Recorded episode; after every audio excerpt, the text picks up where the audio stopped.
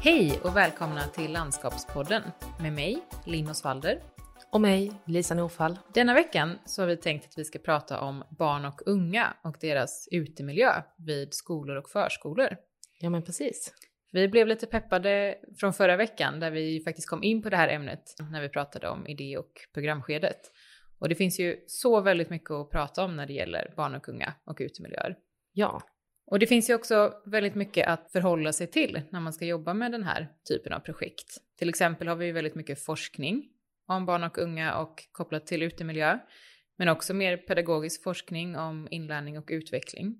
Sen har vi också mycket kommunala rekommendationer och eh, vägledningsdokument som vi måste känna till och ta hänsyn till vid planering av sådana här projekt. Och en sån rapport som sammanfattar mycket av det här och kan fungera som en vägledning för oss som, som jobbar med barn och unga och utemiljö är den rapport som är framtagen av Boverket 2015 som heter Ge plats för barn och unga, en vägledning för planering, utformning och förvaltning av skolans och förskolans utemiljö.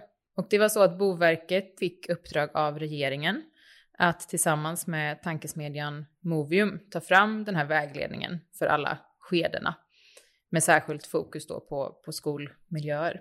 Och uppdraget har genomförts i samverkan med Folkhälsomyndigheten och Skolverket och även då med Sveriges kommuner och landsting. Vägledningen hade också då ett samarbete med forskning som bedrivs om utemiljöer för barn och unga vid SLU och det FOMA-finansierade projektet som heter Lek inom lagens ram som faktiskt leds då av vår kollega universitetslektor Maria Kjellin.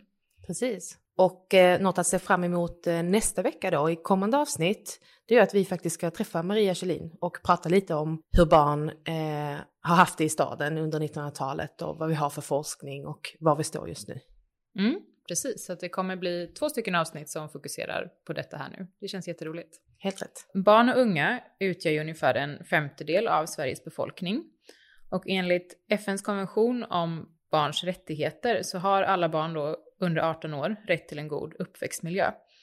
Det finns forskning som visar att den fysiska omgivningen har en väldigt stor betydelse för just barns utveckling och miljön kan på flera olika sätt då främja barns och ungas hälsa, utveckling och lärande. Så därför är det ju väldigt viktigt att utveckla bra utemiljöer som då kan, kan bidra till det här välmåendet hos barn och unga. Och mycket av det vi kommer prata om idag så utgår vi från det som står i den här rapporten från Boverket. Men vi kommer också prata utifrån två projekt som vi själva har varit med och jobbat i. För att eh, både du och jag har insett att vi, vi har jobbat mycket med barn och unga på olika sätt i våra tidigare arbeten.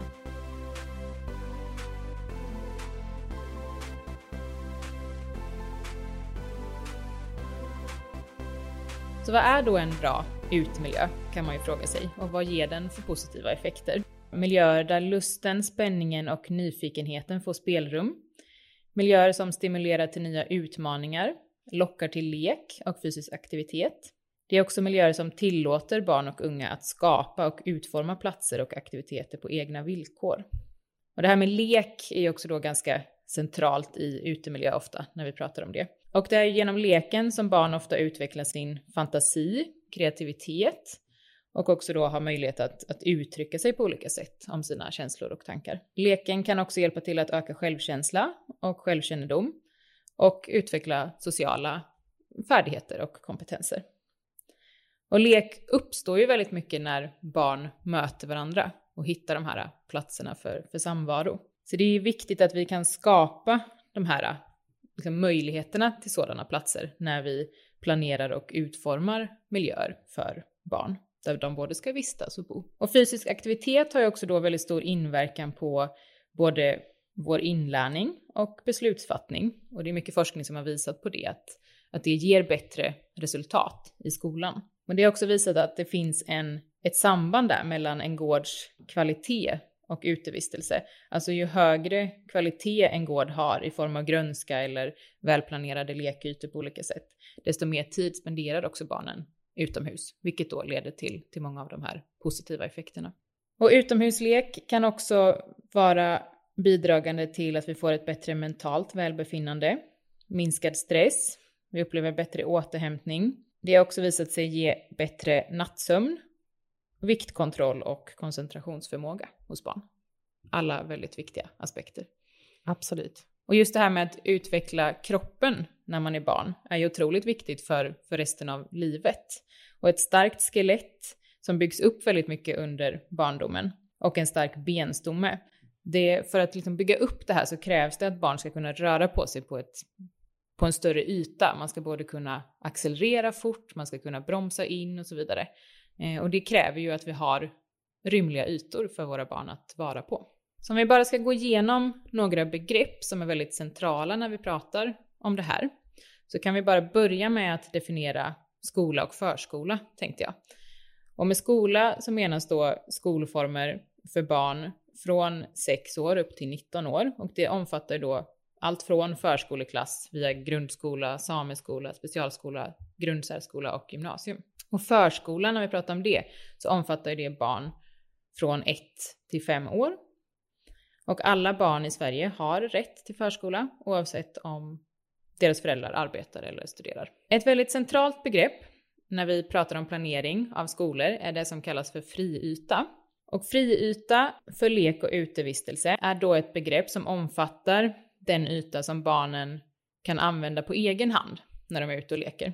En friyta är då ytan som är tillgänglig för barnen, i huvudsak under skoltid, men även i viss mån på fritiden. Och det är alltså som jag sa den yta som barnen kan nyttja på egen hand, så att det är inte nödvändigtvis en hel tomt där vi har vår skola, utan ytor som innefattar då förråd eller parkering av olika slag eller angöringsytor, de är ju otillgängliga för barnen att, att vara på själva, vilket gör att de inte räknas in i, i friytan. Vissa förskolor eller skolor har ju också takterrasser som man kan använda, men de har ju också en begränsad tillgänglighet och betraktas då istället som en kompletterande utemiljö.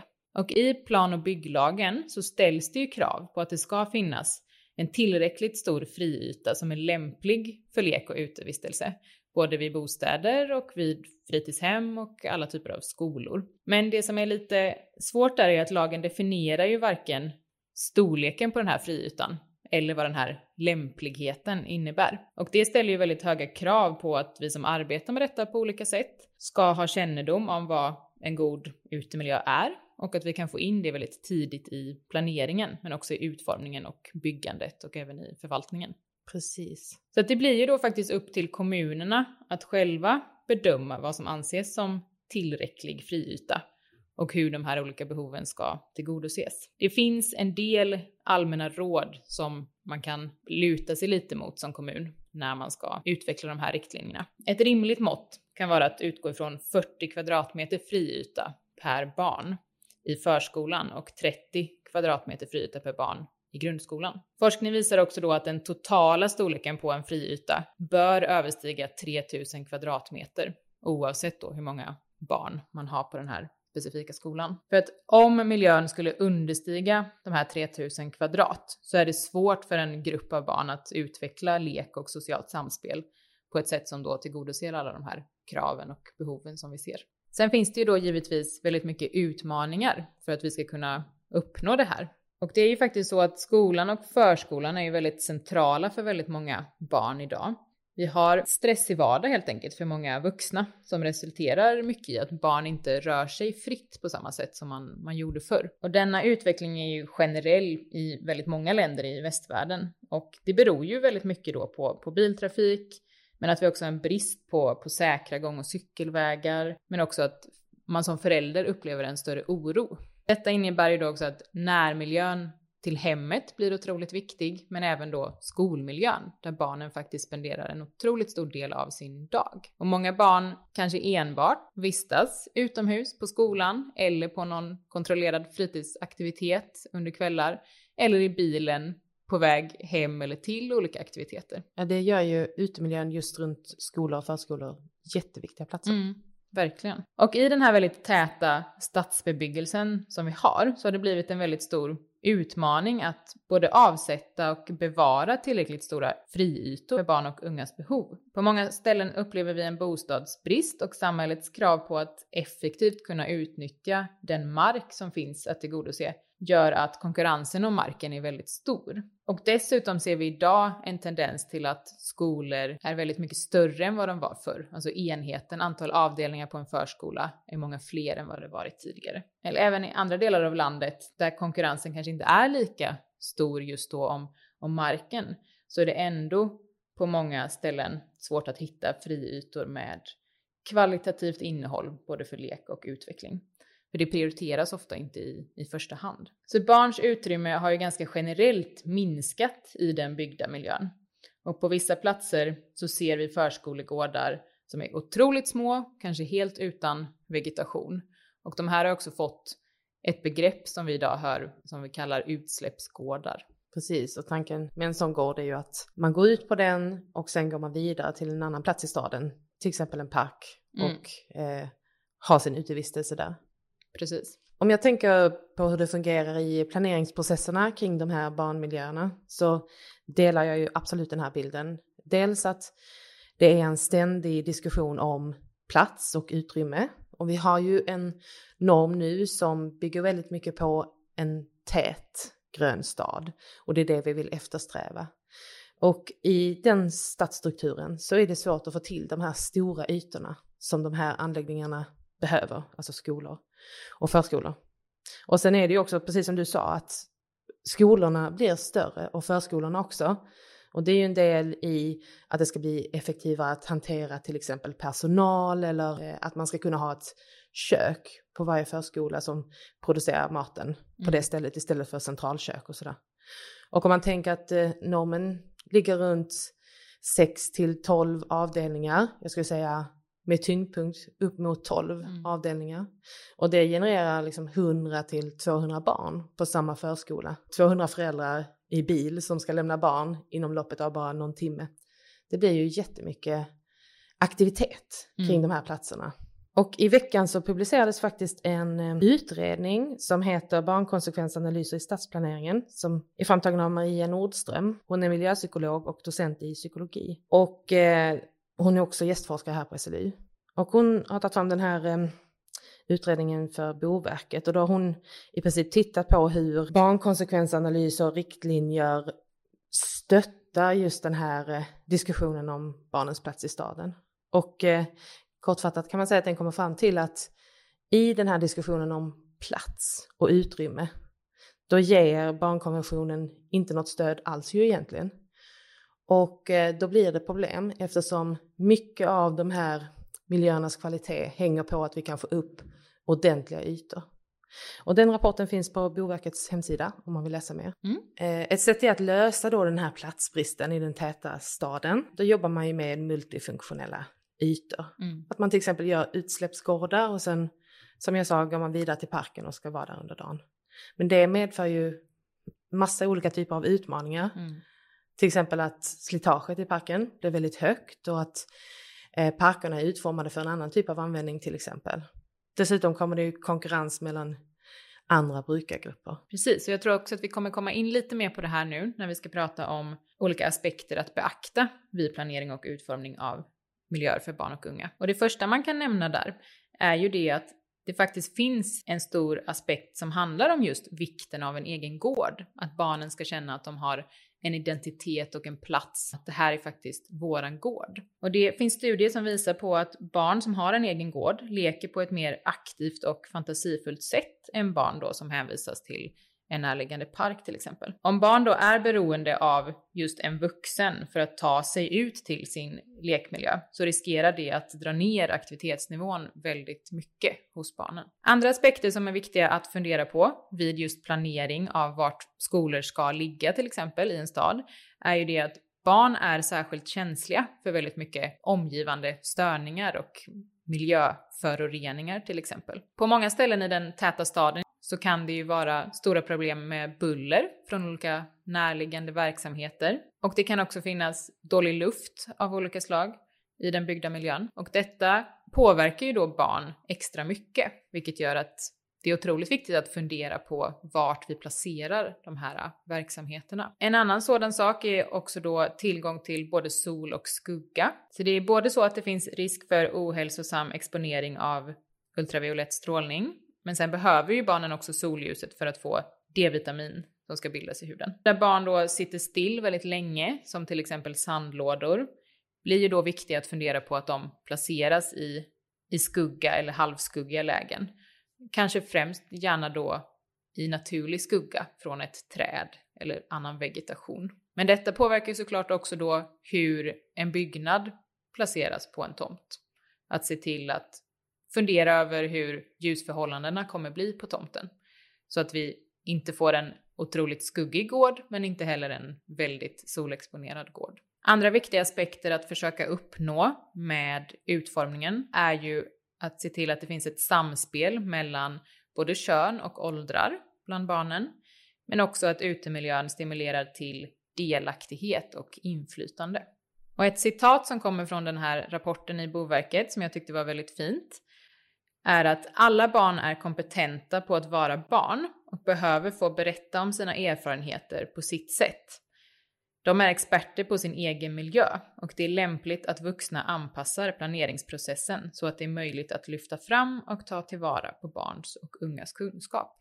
Så om vi nu ska gå in lite mer då på utformningen av gården så nämnde vi också det förra veckans avsnitt att man ofta tänker på gården i olika zoner.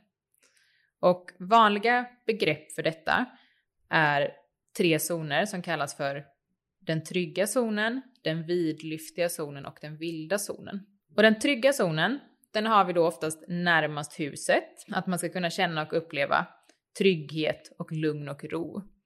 Mycket för de yngre barnen som kanske inte vågar eller vill ta sig längre ut på gården utan att de vill ha den här kopplingen till den trygga inomhusmiljön. Den vidlyftiga zonen, som då blir den här mellanzonen på gården, ska vara en dynamisk zon med plats för lite mer utrymmeskrävande lek. Här ska det alltså då finnas gott om utrymme för rörelse och barnen ska kunna röra sig väldigt fritt i många olika riktningar och ta del av olika aktiviteter. Och den vilda zonen, den ligger då längre bort från huset, alltså kanske i gårdens ytterkanter. Och här ska barnen kunna uppleva en känsla av frihet, rymd och oändlighet. I den här zonen då ska det finnas mycket och tät växtlighet. Och man ska också ha möjlighet att gå ifrån och vara lite mer i fred. Så barn behöver kunna känna sig trygga när de är närmast huset och vid entréer och uteplatser i koppling till inomhusmiljön. Ofta finns det då pedagogisk personal som tillsammans med den här inomhusmiljön skapar den här sociala tryggheten, en känsla av att man är hemma. Och den här zonen kan då lämpa sig för aktiviteter som till exempel odling eller experiment eller snickrande. Det kan vara bra om det finns vattenutkastare till exempel så man kan få igång någon typ av vattenlek eller liknande. Olika redskap för odling eller andra verktyg för mer skapande verksamhet. Det kan handla om att samla upp regnvatten, men det kan också vara mer lugna platser som vilrum eller alltså sovplatser utomhus där de mindre barnen kan, kan vila i sina vagnar. Det kan också vara bra med skärmtak över vissa delar av den trygga zonen för att kunna då både vistas ute när det är väldigt soligt eller vid regn. Och det är också bra då om det finns en koppling mellan ute och inne, till exempel från någon kreativ miljö inomhus som då enkelt kan, kan flytta utomhus och fortsätta där. För de yngre barnen kan det också vara viktigt att ha en visuell koppling mellan inne och ute. Att man från byggnaden ska kunna se ut och blicka ut över växtlighet och kunna studera årstidsväxlingar, frukter och bär, färgskiftningar och liknande. Och i den här mittersta zonen utanför den trygga närområdet så är det då ytor som kan domineras mer av av rörelse och dynamik. Här kan det vara bra med olika höjdskillnader och rumslighet, mycket vegetation, men också lekredskap som kan integreras i både öppna och slutna ytor som skapar attraktiva lekområden med många olika möjligheter. Det kan också handla om att skapa situationer för utomhuspedagogik och att ta ut lärandet på gården. Och sen då i den vilda zonen är det ofta bra med större sammanhängande naturlika vegetationsplatser där det kan finnas då möjlighet med material till kojbygge till exempel eller att liksom skapa sina egna platser på fantasifulla sätt. Det blir ju ofta så att när vi pratar om barn och deras miljöer så blir det mycket fokus på just lek och aktivitet. Men det är ju lika viktigt att vi skapar platser för återhämtning där barnen kan helt enkelt få energi, att få gå undan, få vara för sig själv, alltså det man kan kalla reträttplatser. Det där är så viktigt, också med tanke på att barnen ju faktiskt är i de här miljöerna väldigt många timmar på en dag. Verkligen. Det blir viktigt att fundera på vart de placeras och hur de ser ut. För det finns också risker med att barn drar sig undan. Det kan uppstå mobbing och liknande. Eh, men där fungerar också då ofta vegetation bra på många sätt. Att det är det vi skapar snarare än att det blir hörn eh, in till någon förrådsbyggnad eller liknande som blir väldigt undanskymd. Generellt är det också bra med höjdskillnader på en gård, att vi får den här mer dynamiska miljön med, eh, som blir mer livfull, en varierad topografi där man också då kan utnyttja platsens olika nivåer för att skapa rumslighet. Barn tycker ju att det är väldigt, väldigt roligt med, med nivåskillnader på olika sätt. Att kunna hoppa och klättra och rulla och liknande. Sen att få in vegetation i flera olika skikt är också väldigt viktigt. Att vi har det här högre trädskiktet, ett buskskikt med till exempel lekbuskage där barnen kan skapa egna gångar och fantasifulla egna världar, men även då ett, ett markskikt där det passar. Och med hjälp av växter så kan ju då man anlägga biotoper på gården som då kan visa på ekologiska samband i, i naturen. Och det ökar ju då både den biologiska mångfalden och gynnar växtlivet. Sen är det ju då viktigt att tänka på vilken typ av vegetation vi använder i skolmiljöer. För det är ju ett väldigt stort slitage på de planteringar där barn vistas. Så där kan man ju tänka att vissa arter som till exempel skjuter väldigt mycket nya skott kan vara fördelaktiga på det sättet. Samtidigt som det kanske inte alltid är det jätteuppskattat av förvaltare eller beställare. Till exempel är det ju jättebekvämt att använda Salix som växer fort och eh, bildar miljöer snabbt och tål slitage. Men mm. å andra sidan finns det problematik i förvaltningen och hur de utvecklas på sikt. Ja, precis. Och många kommuner har ju ofta då också en, en växtlista som de lämnar över i sådana här projekt med, med växter som de tycker är okej okay att, eh, att man använder på, på gårdar. Fruktsättning på olika sätt kan ju både då öka chansen för att få in djurliv, men det är också viktigt att tänka på att vi kanske då väljer sorter och arter som ger frukt tidigt på säsongen till exempel. Annars är det nog lätt att barnen ändå kommer plocka den här omogna frukten för att inte någon annan ska hinna före. Men det blir också viktigt att fundera på vart man placerar de här fruktträden till exempel. Att de kanske inte är i anslutning till trafikerade ytor där det blir mycket fallfrukt eller liknande. Eller att det blir halka på viktiga stråk eller liknande. Frukthalka. Ja. Ruttnande frukt drar ju också till sig insekter och vi har många barn som är allergiska för till exempel getingar, vilket gör att vi också får tänka på sådana saker. Och allergier på andra sätt som pollen och liknande som gör att alla arter kanske inte lämpar sig för skolmiljöer. Och såklart att undvika giftiga växter. Absolut. Sen har vi också den aspekten med belysning som blir otroligt viktigt på sådana här platser, både i en trygghetsaspekt men också för att kunna förlänga möjligheten till utevistelse under mörka timmar under året. Det blir extra speciellt viktigt i de norra delarna av landet. Och belysning kan man jobba med på väldigt många olika sätt, både med funktionell belysning men också mer effektbelysning som i sig kan skapa spännande lekmiljöer. Och det kan ju också vara ett bra sätt för att kunna nyttja gårdarna efter verksamheternas stängningstid.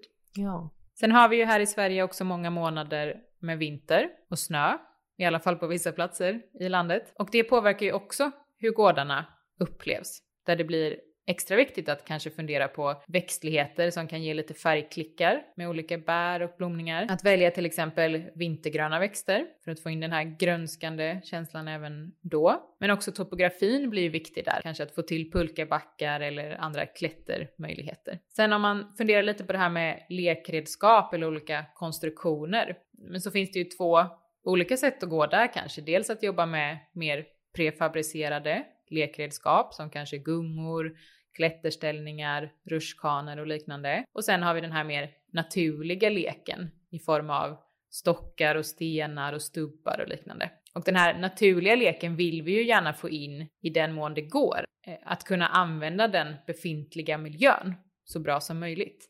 Men de här mer prefabricerade lekredskapen kan ju vara väldigt bra komplement till det på många platser.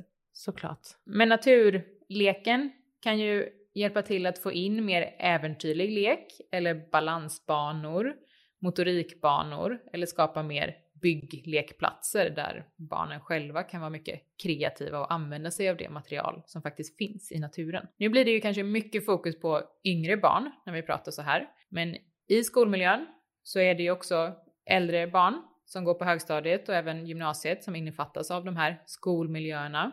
Och för äldre barn så är det också viktigt med lite avskilda platser och det här hängplatser man kan kalla det, där de faktiskt kan, kan bara sitta och, och prata och hänga. Och där kan det ju bli extra viktigt att skapa platser då med mer traditionella bänkar och bord eller andra typer av sittytor. Och sådana platser kan ju också mer kombineras då med impulser till rörelse eller socialt samspel på olika sätt. Någonting som också blir allt mer viktigt i våra täta städer är ju just det här att hantera dagvatten. Och det blir ju ofta då en del att, att göra det inom en skolgård. Att lokalt ta hand om det vatten som landar där. Och man kan ju också då på olika sätt nyttja detta. Delvis för att skapa lekmiljöer men också i pedagogiskt syfte. Att visa på på vattnets förlopp och på ekosystemtjänster. Och där kan man också då med fördel arbeta med vegetation på olika sätt, till exempel med rain gardens eller andra typer av växtbäddar som kan ta emot stora mängder vatten.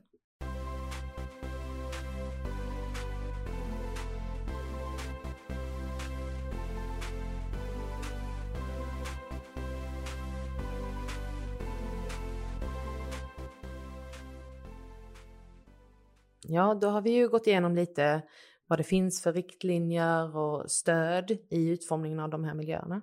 Och vi har ju tagit med oss varsitt projekt här idag som vi ska prata lite om utifrån det här.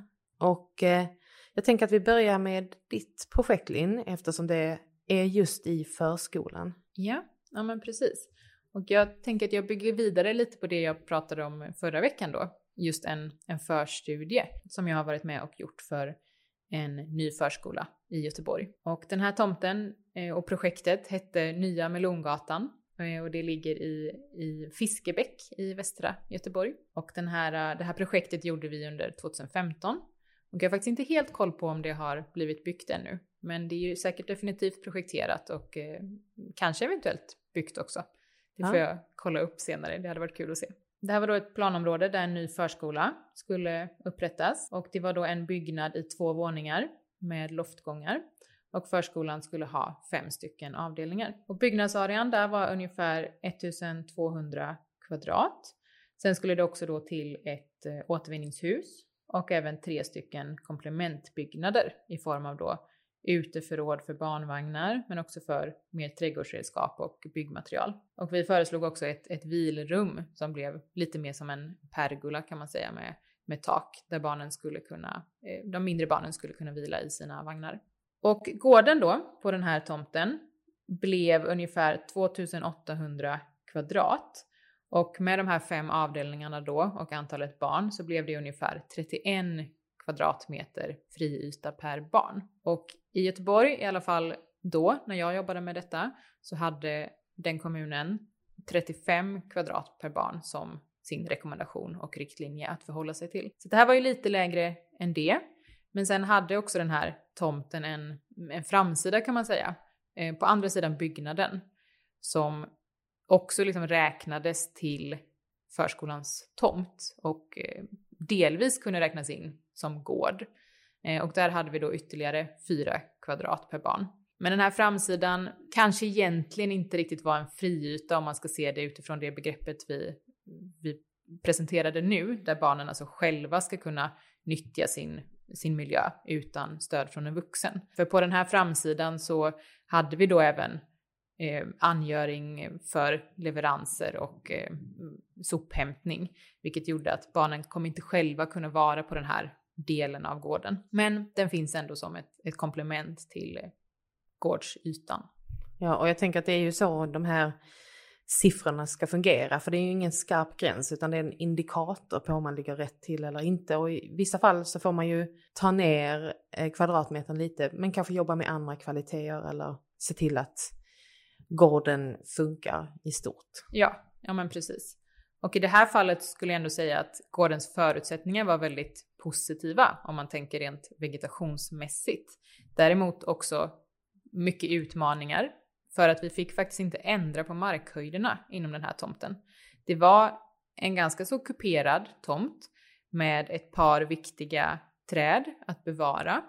Eh, och det var också då Park och Natur som ägde delar av gården, men där ett, ett eh, avtal hade gjorts då att eh, den här delen var möjligt för förskolan att använda som gård. Att vi inte fick reglera så väldigt mycket av markhöjderna gjorde att vi dels var tvungna att anpassa då färdig golvhöjd in i byggnaden till då gårdsytans höjder.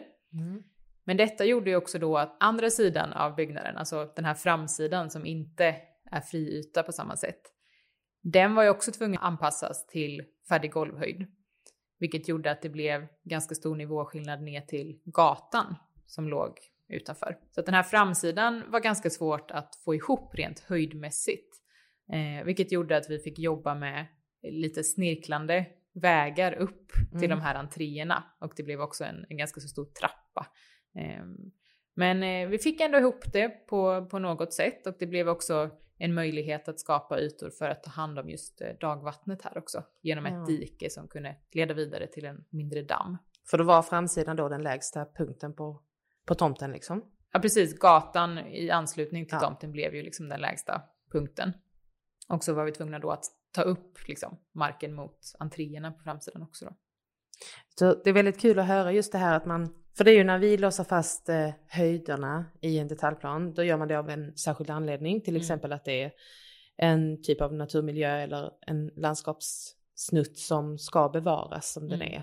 Och sen ställer det alltid till med problem när man ska mm. placera byggnader och eh, gator som är raka och parkeringsytor som ska ha vissa lutningar och sådär. Ja. Men det är väldigt kul i det här fallet då där ni lyckades lösa det tekniska och ändå hade möjlighet att ha kvar den här topografin på mm. själva gården. Ja, ja men absolut. Det blir ju alltid ett litet detektivarbete och ett litet pussel där att försöka få ihop allt så bra man kan. För att det är ju sällan vi har så att vi i ett projekt har de här bästa förutsättningarna som man vill ha och att man kan uppnå allt på ett enkelt sätt. Så är det ju väldigt sällan. Det är alltid lite knepigt. Ja, så är det ju. Det som också behövde göras här var ju att lösa en, en vändplats då för leveranser men även för hämta lämna trafik och för personal. Så att en liten bit utanför liksom själva tomten fick vi faktiskt, faktiskt föreslå att spränga lite berg för att kunna få till då en, en vändyta, alltså en vändplats. Eh, och även i anslutning till den så skapades parkeringsbehovet då för personal. Men en sån här hämta lämna zon kunde då eh, anläggas väldigt eh, nära den här framsidan ändå så att det i alla fall inte var allt för långt att ta sig upp till förskolan. Och även här så arbetade vi då också med det som kallas rain gardens där vi då in till fasad kunde skapa då upphöjda växtbäddar som tog emot vatten från till exempel stuprör och att de sen genom rännor eh, kunde då ledas ner till det här diket som sen ledde vidare till en damm. Det här blev ju också då möjligt att se på inifrån byggnaden och kunna faktiskt studera den här miljön och få den här visuella kontakten och den kvaliteten kunde vi ju faktiskt ändå skapa där. Sen är det ju ändå så att närmast byggnaden så måste vi se till att vi har en hyfsat plan markyta så att vi har möjlighet att tillgodose tillgänglighet till entréer och för att få in skötselfordon och liknande till gården. Så där kan man ju säga att vi försökte skapa den här äh, trygga zonen närmast byggnaden. Eh, mycket då för de yngre barnen. Här blev det ju då en ganska så hårdgjord yta ändå för att liksom lösa allt det här tekniska och praktiska. Eh, I den här byggnaden så hade vi då en, en ateljé som vi då såg till att skapa en sån här uteateljé precis i närheten till den. Så den fick ett annat material för att mer poängtera att här har vi vår uteateljé. Mm. Och sen i anslutning till det, liksom mitt emot det, ut mot gården, så skapade vi också en, ett förslag på en, en scen som skulle då kunna vara som en mötesplats eh, och en möjlighet att ha uppträdanden eller skolavslutningar och liknande. Och den var då också i, i gradänger, alltså att man kunde sitta på den i olika nivåer. Och i ytterkanten av den här trygga zonen, det var där vi var tvungna då att få till en, en stödmur för att just ta upp då nivåskillnaden till det här mer naturliga området som skulle bevaras.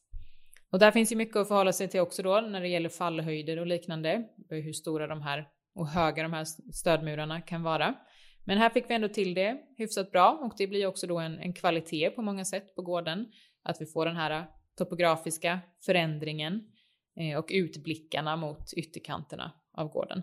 Och som jag sa så var ju den här gården i sig väldigt fin och väldigt rolig på många sätt. Den var ju väldigt naturlig, vilket gör att det krävs egentligen inte så jättemycket ansträngning i de här mer ytterzonerna, utan där vill vi ju försöka nyttja så mycket som möjligt av den befintliga vegetationen och att kanske mer skapa små gläntor och stigar för att kunna röra sig igenom ytorna. Men att också då kanske föreslå mer samlingsplatser för olika funktioner. Så det skulle kunna till till exempel då någon, någon klätterlek, någon motorikbana och liknande i de här äh, mer vilda och vidlyftiga delarna av gården. I en förstudie så beskriver man ju inte i detalj exakt vad det är för typ av lekredskap eller liknande, utan där kan man ju mer då beskriva en funktion som till exempel gunglek eller klätterlek eller liknande. Vi fick också in lite sandytor i förslaget. Dels två lite mindre ytor i den här trygga zonen där de mindre barnen kan vara, men också en lite större sandlek längre bort på gården. Och i det här mellanskiktet, om man säger mellan kanske den här trygga zonen och den vidlyftiga, men ändå väldigt nära byggnaden, så skapade vi möjlighet till odling och även då lite mer trädgårdskänsla, alltså en lite mer ordnad natur, om man mm. säger så. Tomten låg ju också då i lite natur, vilket gjorde det också naturligt för oss att skapa en ytterligare entré till gården från det här med naturområdet där många barn liksom tog sig från närliggande eh, bebyggelse i sina bostäder. Så att vi fick entréer från lite olika håll också till den här gården. Och det betyder också att eh, själva förskoleverksamheten kunde göra små nära utflykter i det där ytterområdet också ju. I diskussionen om eh, kvadratmetern ja. just. Det är ju en jättemöjlighet att ha det där mm. eh, precis utanför. Mm. Ja men verkligen. Sen har vi den här saken med belysning och det kan man jobba med på väldigt många olika sätt. Eh, det känns ju viktigt på den här gården att få in belysning även i den här mer naturlika delen så att den ska upplevas trygg och att man faktiskt kan använda den även de delar av året då det är väldigt mörkt. Eh, så så där behövs ju få in någon form av belysning. I det här förslaget har vi ju inte då utvecklat det jättemycket, men vi har föreslagit eh, belysningsstolpar ute i den här delen också. Men i den här trygga zonen så jobbade vi istället med att försöka minimera antalet belysningsstolpar och istället få till flera riktbara armaturer på två stycken stolpar som placerades på strategiska lägen. Och de här stolparna placerade vi också i då upphöjda sittytor kan man säga, så det blev som en stödmur man kunde sitta på i en cirkel och att man kunde få till antingen en eh, vegetationsyta eller kanske någon annat material liksom mellan då stödmuren och själva belysningsstolpen som stod i mitten av den här konstruktionen då. Så på så sätt kan man jobba med belysningen att den också ger andra funktioner i, ja, på samma plats. Mm. Jag tänker att det där är så himla viktigt att det är med ganska tidigt just eftersom det handlar om att dra ut el ja. till en punkt. För om man ska stoppa in belysning efteråt då blir det ofta nära byggnaden där det redan finns el och så blir det sån här mer funktionell mm. belysning. Mm. Fint att ni hade så mycket tankar om det. Mm. Projektet som jag har tagit med mig, det är en detaljplan som jag arbetade med när jag jobbade i Svedala kommun här i Skåne. Svedala ligger precis utanför Malmö och det är en tätort som är uppbyggd kring ett ehm, eh, en lite stationsläge och en industri. Eh, och det här var ett ganska stort skolprojekt som skulle byggas precis söder om den här järnvägsstationen. För Svedala tätort har växt eh, under 1900-talet på i princip bara norra sidan om järnvägen. Så söder om järnvägen finns väldigt stor utvecklingspotential eftersom det finns möjlighet att bygga ut staden i ett stationsnära läge. Och eh, som ett ganska tidigt led i det här så valde kommunen att placera en skola här. Och eh, det här projektet heter FSI, det står för förskola, skola, idrott. Och det är så att i Svedala finns också ett starkt föreningsliv, massa olika idrottsföreningar som behöver planer och eh, såklart eh, lokaler för sin träning. Och då bestämde man sig för att anlägga det här området som ett gemensamt skol och idrottsområde. Mm. Och det här var två olika planer och jag har jobbat mest med den planen som eh, handlade om två stora fotbollsplaner och lite eh, byggnader kring det.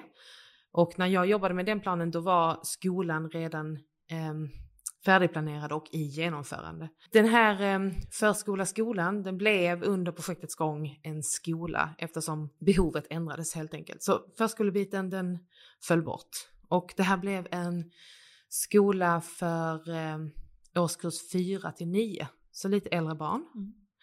Och jag tror att den rymmer kring 700 elever, Mm. så det är en jättestor skola. Eh, och en väldigt eh, vacker och intressant byggnad.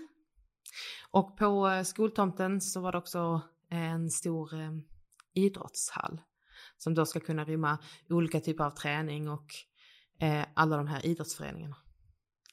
Eh, så man kan säga att skolan och eh, idrottshallen, de delade gård, eller helt enkelt idrottshallen låg på skolans gård. Precis som vi var inne på innan så är det ju så att för lite äldre barn då krävs andra typer av miljöer för andra typer av aktiviteter. Och eh, man kan säga att den här skolan hade en utsida som liksom vände sig ut mot landskapet. För eftersom det inte finns så mycket bebyggelse här så var det ju det öppna skånska jordbrukslandskapet utanför. Mm. Men på sikt kommer det ju eh, kanske bli fler bostäder och andra hus och sådär. Men det var en landskapssida och den var ganska stor och öppen och där eh, placerades också dagvattnet. Mm. Så ganska stora eh, översvämningsytor och eh, svackdiken och sådär. Och det passade väldigt bra just den miljön. Och sen var det liksom själva innergården och där var det en del programmerad lek om man ska säga så, alltså någon eh, sån här kombiplan med lite fotbollsmål och basketkorg och sådär i en aktivitetsyta. Och sen var det mycket öppna ytor, olika typer av vegetation, sittplatser, eh, också möjlighet att promenera runt eh, och liksom förflytta sig till olika rum. Och såklart väldigt mycket parkeringsytor, till exempel eh, mat till köken och sådär. Eh, så det fanns mycket sådana ytor och sen den här liksom av och påstigningszonen. Alltså alla de här föräldrarna som hämtar och lämnar. Dels kring skoltiderna men också till träning. Just det. Eh, och vi pratade om det innan att det är, det blir allt vanligare att barn åker bil. Mm. Eh, men samtidigt måste vi ju eh, göra det möjligt för barn, särskilt i den här åldern, att ta sig dit själv. Så det innebär också väldigt mycket cykelparkering Mm. och bra cykelangöring från de befintliga stadsdelarna. Eh, så vi, vi jobbade jättemycket med cykelstråken inifrån tätorten och från de eh, bostadsområden som har byggts kring. Och samtidigt hålla öppet liksom vägar för framtida bostadsområden, framtida barn som kommer att bo där. Och eh, jag tror på, för skolan att vi räknade på 400 cykelplatser. Mm. Så det är rätt mycket cykelparkering som ska integreras på ett snyggt sätt. Och där gjorde vi olika lösningar med dels att man pytsar ut dem på olika ställen. Men såklart vill alla parkera ganska nära huvudentrén Mm. för att man har bråttom och sådär. Eh, sen för de idrottsaktiviteterna som är på kvällen, då kan man ju samutnyttja skolans parkeringar. Och också en del idrottsevenemang som sker på helgen. Och de hamnar i lite en annan del av området där kanske de stora fotbollsplanerna och så är. Så vi var tvungna att ha ett antal platser där också. Jag tror att det var kring 200-250 cykelparkeringar. Mm. Eh, och det tar ju lite yta, precis som bilparkering. Ja. Eh, och även här så blev det så att vi fick jobba med rain gardens till exempel kring parkeringsytorna. Alltså att fördröja så mycket vatten som möjligt eh, lokalt och samtidigt anlägga det som trevliga planteringsytor. Mm. Eh, och sen hade vi lite svackdiken och dammar eh, även kring fotbollsplanerna. Eh, de här två stora fotbollsplanerna, ett annat alternativ när man jobbar med dagvatten kring en sån plats, det är ju att eh, försänka dem lite jämfört med omgivande marknivå för att de ska kunna ta tillfälliga stora mängder vatten. Och det hade vi som en diskussion. Så var det så att det var också ett samtal om huruvida det här skulle vara konstgräsplaner som alltså håller för en längre säsong eller om det skulle vara naturgräs. Mm. Och naturgräsplaner de tål ju att bli nerblötade under häftiga regn. Medan konstgräsplaner som har väldigt mycket teknik under sig, eh, de vill man inte låta dränkas. Eh, och eh, det blev så att vi inte sänkte ner dem eh, oavsett eftersom det var beslutet låg lite längre fram i tiden. Mm. Och precis som ni hade den här förutsättningen med lite kuperat landskap Mm. så är det ju så att eh, Svedala och Skåne är ju ganska platt. Mm. Men även på den här tomten så var det intressanta markhöjder. Det här landskapet är väldigt påverkat av inlandsisen så det var sådana här stora jordkullar här.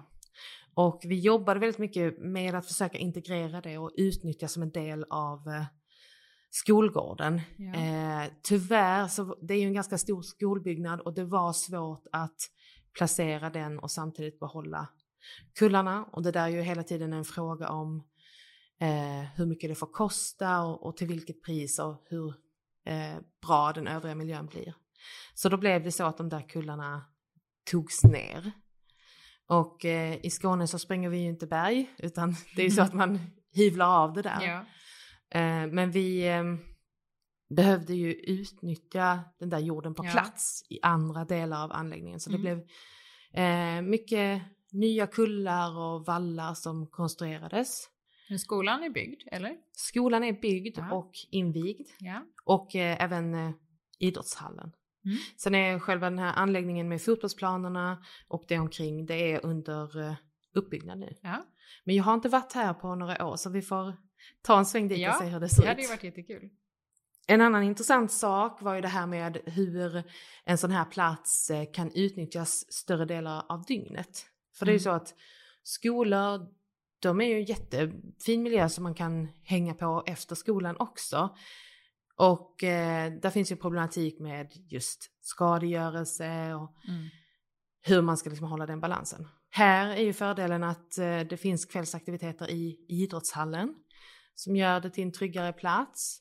Och det var också väldigt kul för då kan vissa funktioner ju samutnyttjas. Som tonåring så gör du ungefär samma sak när du väntar på din skjuts hem från skolan som när du väntar på din skjuts hem från träningen. Då funkar den som en bra plats både på dagen och kvällen. Jag tänkte du nämnde för mig tidigare också att ni hade någon idé om just de här äh, kullarna i förhållande till eh, hämta lämna situation Precis. på skolan. Kan du inte berätta om det? Jo, och det är ju eh, stadsarkitekten i eh, Svedala, Karin Gullberg.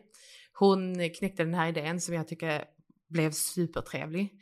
Och det var att ehm, i den delen av skolgården som vetter ut mot parkeringsytan och hämta lämna ytan där alla föräldrar kommer. Där sa hon att där måste vi ha en kulle som barnen liksom kan hänga och latcha lite på samtidigt som de håller utkik mot parkeringen. Mm. Så det blev en hämta och lämna kulle. Var är det du hämtar mig? Jo men du är på kullen och jag kommer till Mm. parkeringsplatsen. Och eh, det är sånt här som händer när man sätter sig in i lite hur den här platsen ska fungera och tänker på hur de här ungdomarna är. Och så blir det helt självklart. Ja.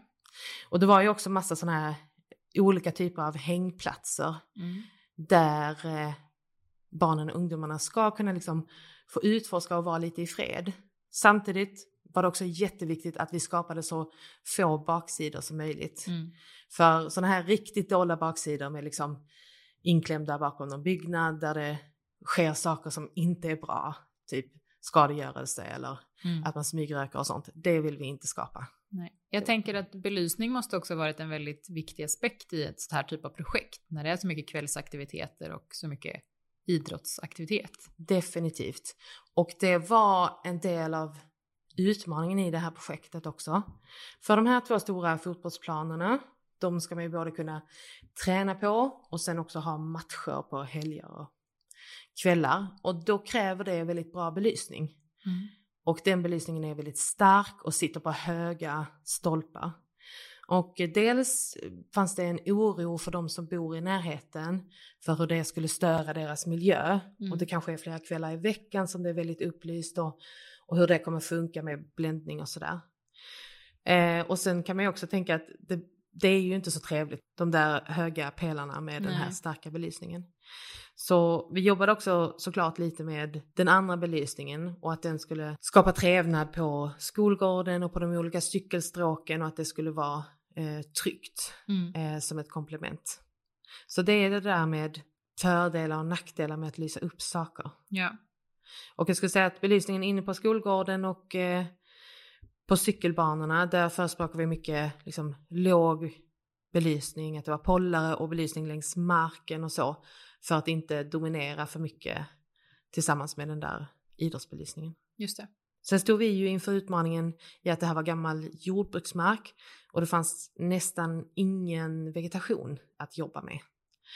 Eh, Så allt på den här gården var i princip nytt och eh, det vi gjorde då var att eh, jobba mycket med att försöka få in många träd. För även om de är små och unga så blir det en effekt när de står många tillsammans. Mm. Och då kan man ju istället titta på att ha en plan för hur man då gallrar ut eller ersätter delar av det där på sikt. Så det man inte har i ålder hos vegetationen, det kan man ha i volym. Ja, vilket jättespännande projekt Lisa. När du pratar lite om det här mer med högstadie och de här lite äldre barnen så tänker jag också på ett, ett projekt jag var med i där det handlade om tillgänglighet på olika sätt till just gymnasieskola. Det är ju faktiskt så att vi designar för alla när vi skapar alla typer av, av stadsmiljöer och det finns också elever som har någon form av funktionsnedsättning eller något särskilt behov. Och i det projektet jag var med i så handlade det om att vi skulle försöka förbättra just den här äh, vägen till skolan för unga som hade bland annat synnedsättning. Och det var jättespännande för då gick jag med några av de här ungdomarna, liksom den vägen som de brukar ta till skolan och de berättade för mig vart det fanns olika svårigheter på olika sätt. Det kunde vara kanske att ta sig över en väg någonstans eller att det var någon kantsten som var förrädiskt på något sätt eller som var alldeles för hög eller liknande. Eller att det var dålig kontrastmarkering någonstans. För det här med att jobba med skolan handlar ju faktiskt också om hur vi rör oss till skolan, vilket vi har pratat om på olika sätt här.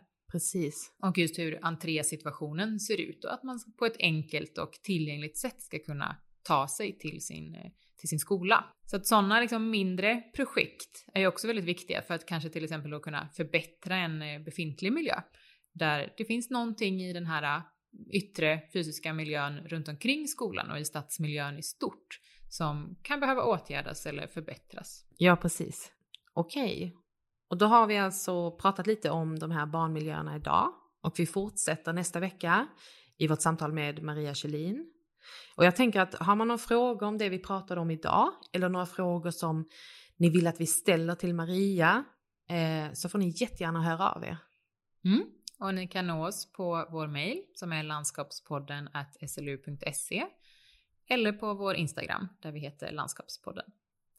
Tack så mycket för att ni har lyssnat. Hej då! Hej då!